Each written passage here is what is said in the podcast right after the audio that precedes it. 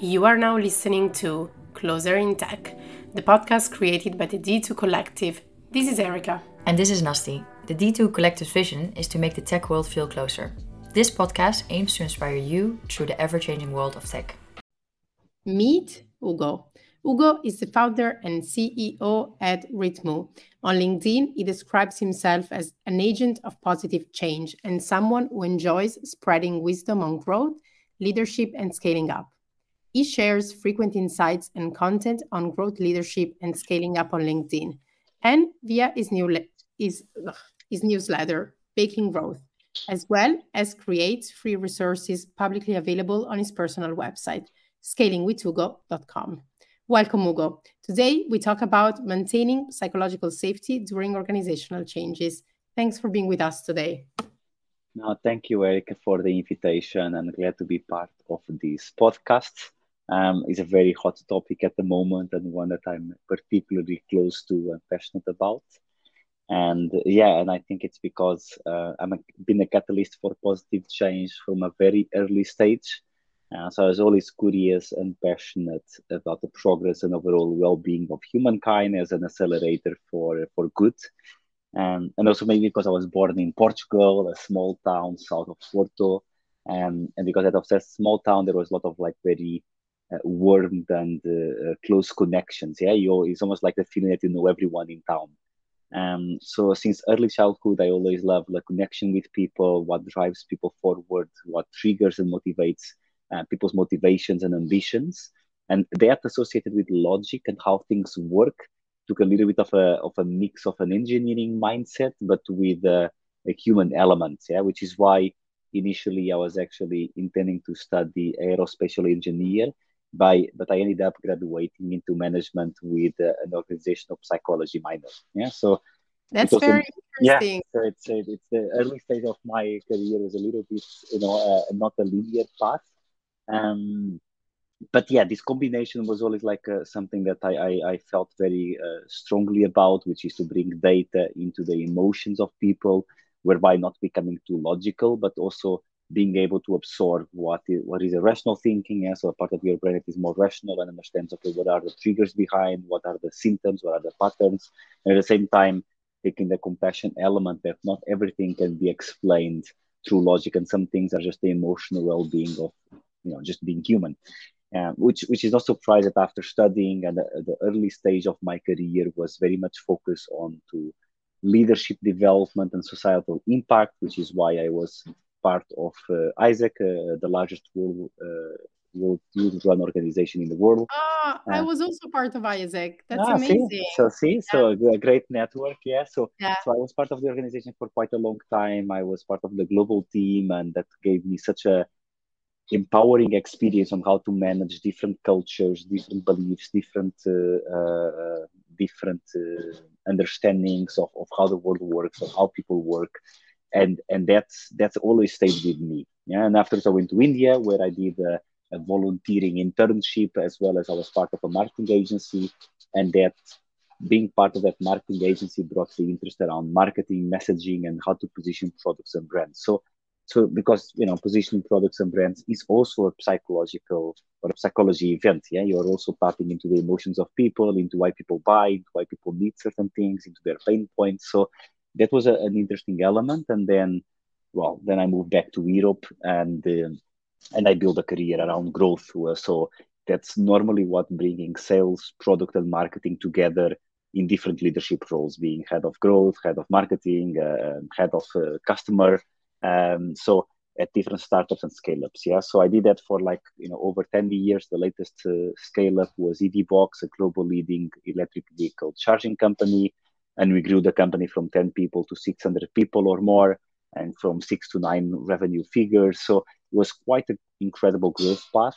Uh, but after seven years i was a little bit tired and i felt that my learning path was not uh, you know keeping up with the organizational uh, uh, growth. So i decided to go back to the early stage of my career back to the topic of teams back to the topic of leadership. And that brought um, brought Ritmoo. Yeah, so it is uh, me, a, a co-founder, Piotr, decided to build Ritmoo just focusing on at least at the starting point uh, on a platform or a product that helps teams collaborate and decide better together. Yeah, because decision making is quite you know an important aspect of leadership, quite an important aspect of how teams dynamics play.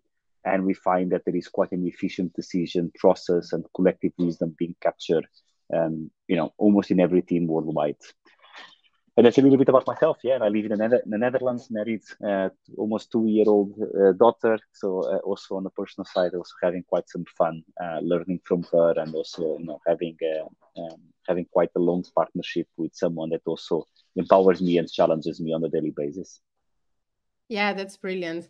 Um, I love how throughout your story, uh, there's kind of like this, yeah, this connection of yeah, human connections, human relationship the kind of psychological part of human mm-hmm. behavior uh, because in the end like we can talk how much you want about business then but in the end businesses are made of people and it's actually i think one of the most yeah most interesting interesting part of it um, mm-hmm.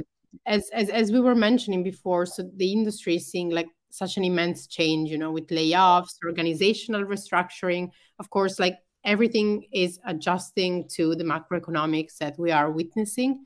Um, and I, I, really loved reading your insights on LinkedIn because you said mm-hmm. something that was along the lines of, yeah, for growth leaders, it's your responsibility to build an environment where your teams and employees know they matter and that what they do matters. So, how can those changes that we mentioned before impact the psychological safety of both those who are laid off, for example, but also those who remain employed? Like, what would you say is the impact? Well, so if you mean the impact of having that mindset, it comes from the fact that if, if you take a step back and think about the people that are laid off, however the situation, however well communicated it was to them, the reasoning behind, it always has a hit, even if it's unconscious, on their own self confidence. Yeah, if you are laid off, you question. Even if you are super confident and move forward, there'll always be a moment that you kind of question your own self confidence. It's it's tough. Yeah, you are laid off and you are wondering, well, why was I laid off and not my colleague? What what is the difference between us? Did I do anything wrong? Uh, even if it's like the job, maybe the role became redundant, it is still a moment of of not of truth for the person that was laid off. So it does require a mindset of of compassion from and comprehension from the leadership to help people move forward and be there for them even after they leave. Um, I did, you know, I was I actually was sort of on both sides of, of, of the table.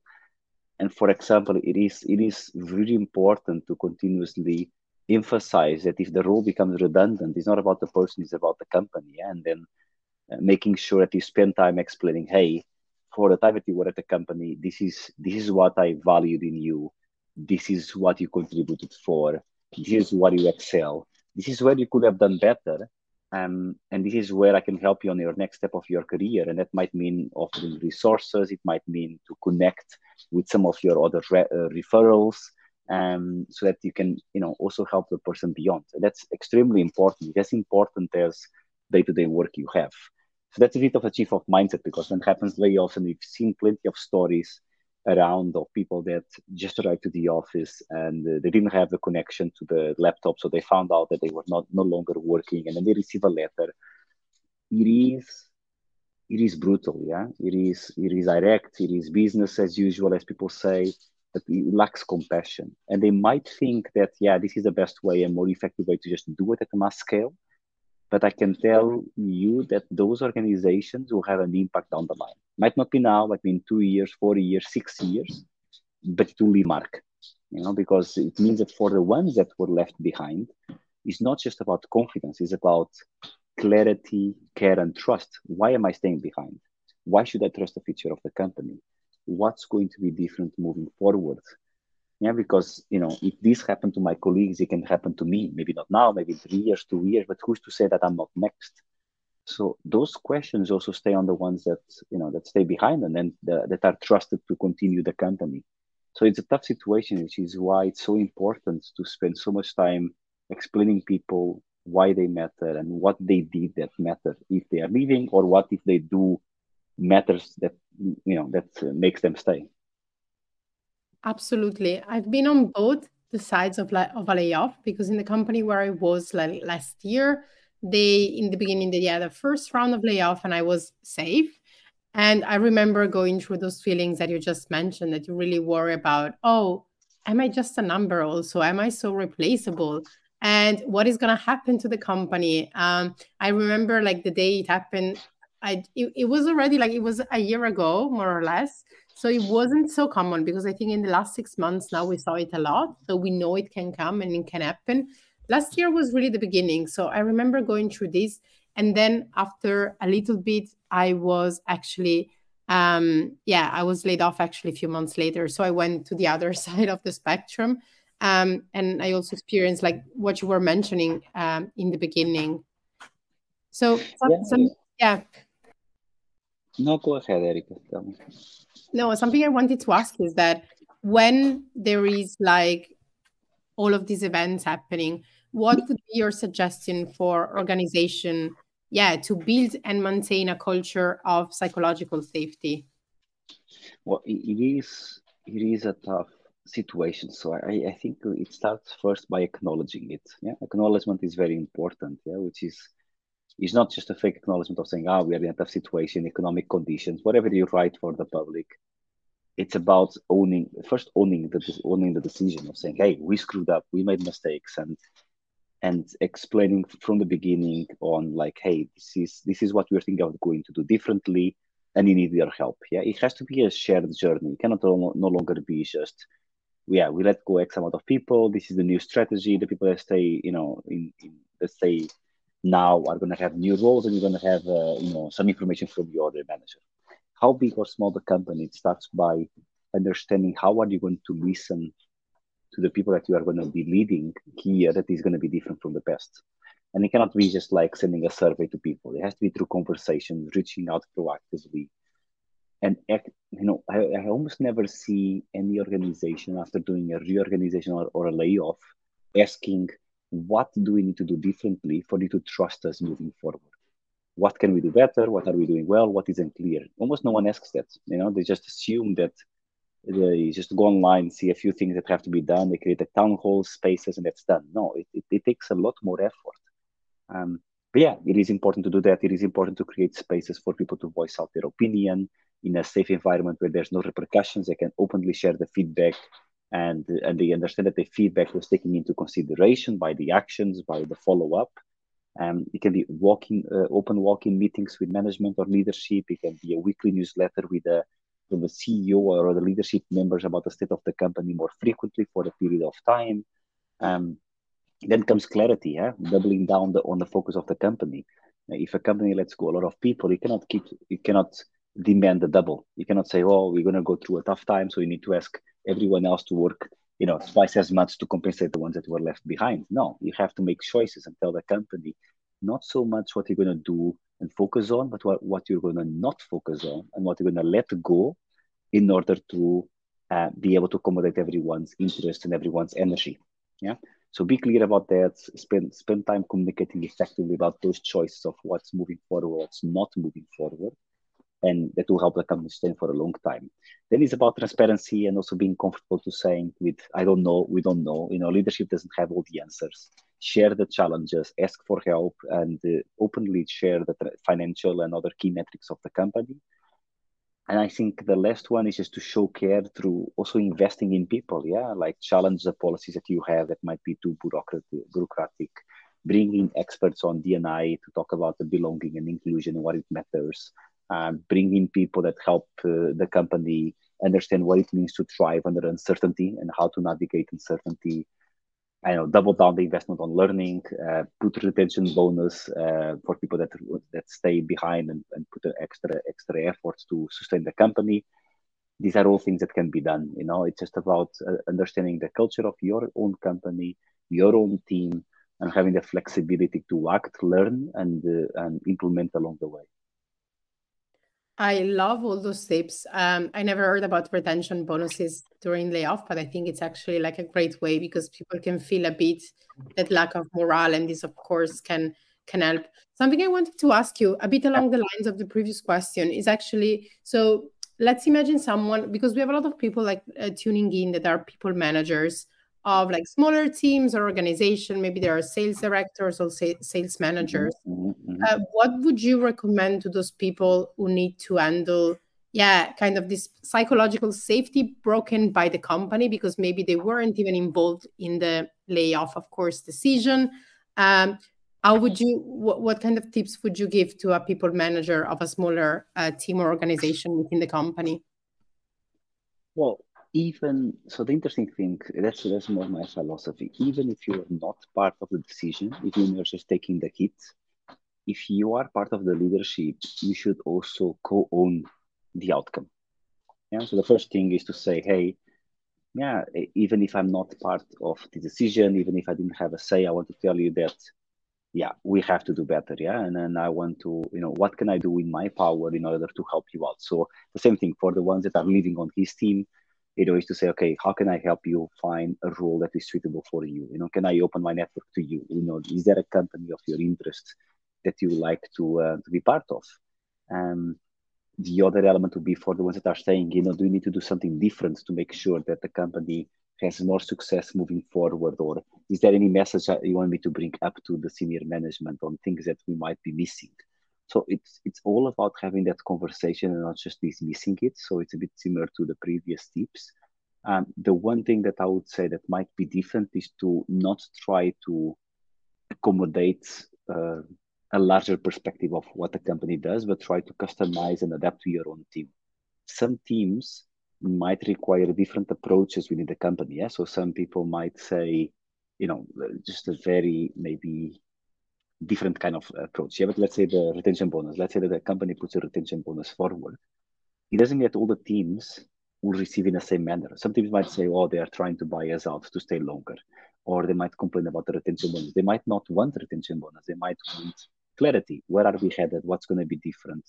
Or they might want to have more clarity on, or can we go and target a new customer segment? So I think the most important part is adapt to your own team and don't just don't just uh, you know take what's coming from the larger you know organizational investment and decisions but try to also make your own decisions for your own team that might be an add-on to what others are doing. And that might come a, I mean, that, that might bring inspiration to other teams to do the same. That, that's that's one of the two three things i would say ahead.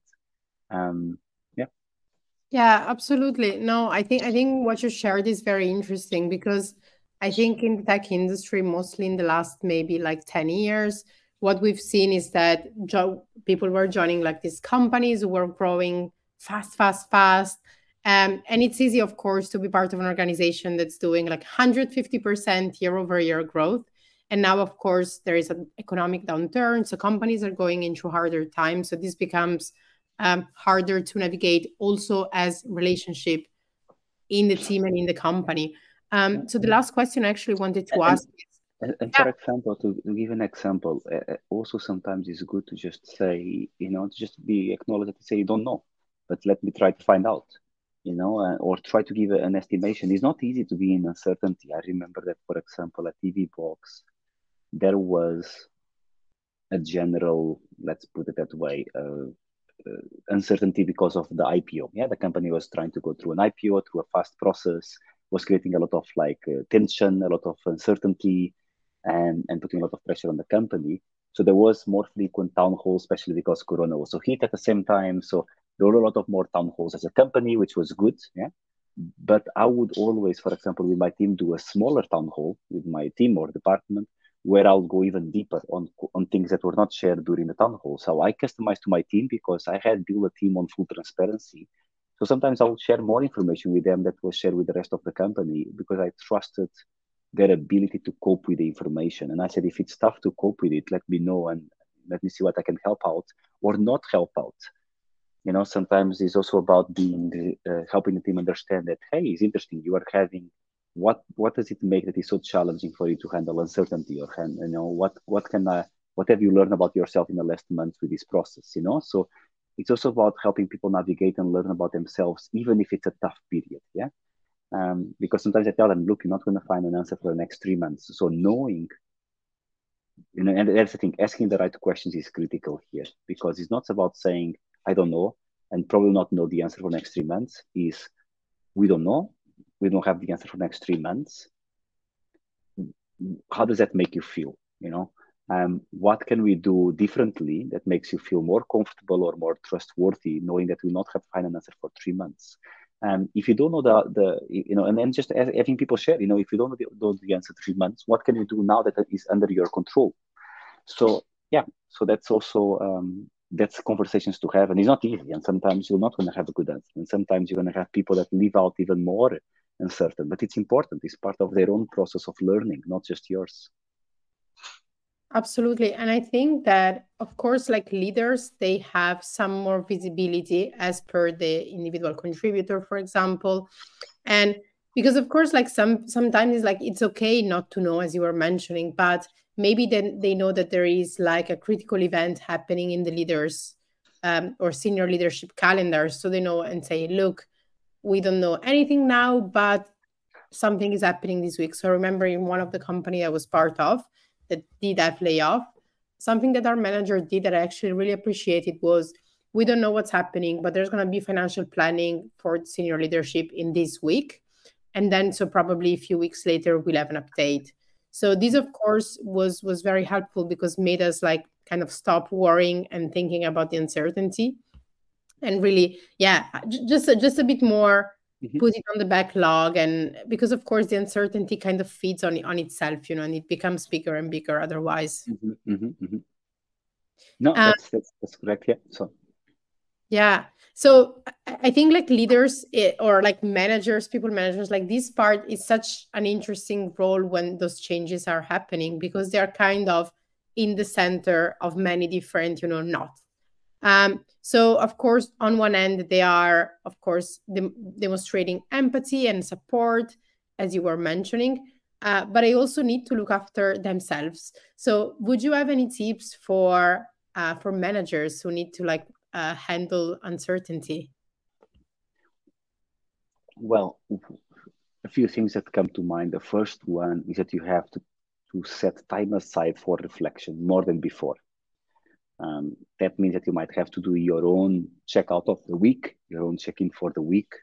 It might mean that you have to tap more into your self awareness and understand what emotions or doubts are coming up. Yeah. So, you know, for example, asking yourself, okay, what kind of uncertainties is this is triggering in me what kind of uh, uh, behaviors do i showcase when uncertainty is there yeah for example are you more direct and pushy with your team are you more communicative are you more neutral um, are you more uh, do you, do you have a tendency to focus more on small tasks or you go, you go into the bigger picture because in uncertainty you start getting different uh, understanding of yourself and you act in different ways so reflection I would say is probably the most key important role here. Yeah. The second one, uh, and I think it's a tough one, and I, I myself struggle a lot with that, is just to be kind to oneself. Um, because your tendency is to try to solve everything and try to fix a lot of things. Yeah. So you say, oh, you're uncertain, let let me fix everything that I can solve now and some things are not solvable in that in that period of time so yeah it's a it's a tough one for a lot of people and including myself but yeah being kind to to yourself it's critical yeah which is means to have maybe conversations with with peers or with yourself on journaling for example of saying okay um, what is what i can let go that i know that's going to be fine um, what can I focus on that can, you know, bring the most impact and contribute the most to the progress of the team or the company or myself. So th- those two, I will say, are, are critical. Um, and I think the third one might be to build a peer community that you can actually not stay too much time on your head, but actually, you know, have a peer community you can talk to, um, especially in times of layoff. Yeah, because you might want to take, you know, other see what other people are doing, how they feel, and then just have the shared journey uh, because you are not alone. You know, you are not the only manager that had to do layoffs. Um, plenty of other people had to do it, and they experience in different ways. So find, finding that clear community can be critical. So I'll say those three things can already make quite a difference. Yeah, absolutely. I think I think the peer community is is really an interesting point. Uh, because of course we are i mean we do live in an age of division also like the remote working and working from home I personally really enjoy it but it makes it like a bit harder to connect with others. That's also why we started mm-hmm, mm-hmm, too. Mm-hmm. So I think kind of putting the extra focus on the peer community um, today, like it's more important than ever. So it's really important to be intentional in building that community. Yeah, no, definitely. So, Hugo, thank you so much for being with us today. I love this conversation and exchanging with you. I was taking notes because there were so many like interesting points and like learnings there. Um, it was very nice having you here. So, where can our, our listeners find you if they want to connect? Yeah, no, it's pretty easy. Just uh, yeah, find me on LinkedIn. Yeah, Hugo Pereira on LinkedIn uh, with Ritmoo, and then it's the best place to connect with me and even better if people can put a short message that they are connecting with me uh, following the podcast so they can also know um, yeah you know absolutely. what know that, they, that they are listening. Exactly. So i think that's the easiest way and then i, I share regularly on a weekly basis uh, as you mentioned mostly on linkedin nowadays. So uh, also becoming a someone that is quite creative. I have sometimes too many things like a newsletter, a personal website, but, but overall the centerpiece now has been LinkedIn, and uh, and probably that will stay for a, a, longer period of time. How, how often is the newsletter coming out? Well, initially I, I was doing on a weekly basis. Then you know I opened, uh, then I founded Ritmoo. So I'll be honest, I haven't wrote, written in months. Also because LinkedIn by itself has increased a lot the content creation, yeah, the creator community so so you know even recently i was part of a special linkedin group uh, um, uh, of creators uh, all hosted by linkedin. And they were saying that they're still trying to figure out yeah they were still trying to figure out themselves the difference between the newsletters and the posts yeah? In the sense of like okay when to use newsletters? When to use the posts? And now i'm seeing the newsletter more as a long form essay that you share a lot of resources. So um, probably over the summer, I'm going to resume on a monthly basis, um, so it doesn't overcrowd. Beautiful. Um, so yeah, so they can subscribe to it, but you know, even that will be found on LinkedIn. So I would say it's the best, the best place yeah. to follow. So following and connecting on LinkedIn with Hugo is is the best way to connect. Thank exactly. you so much again, Hugo. Thank you for listening to Closer in Tech, a podcast created by the D2 Collective. We are on a mission to make the tech world feel closer. If you're new here, the D2 Collective is a global, value based membership community for those working in tech. Our members get access to a growing network of inspiring and talented individuals, regular meetups in the major European cities, and additional content to unlock their personal and professional growth. If you want to be part of it, head to the D2collective.community.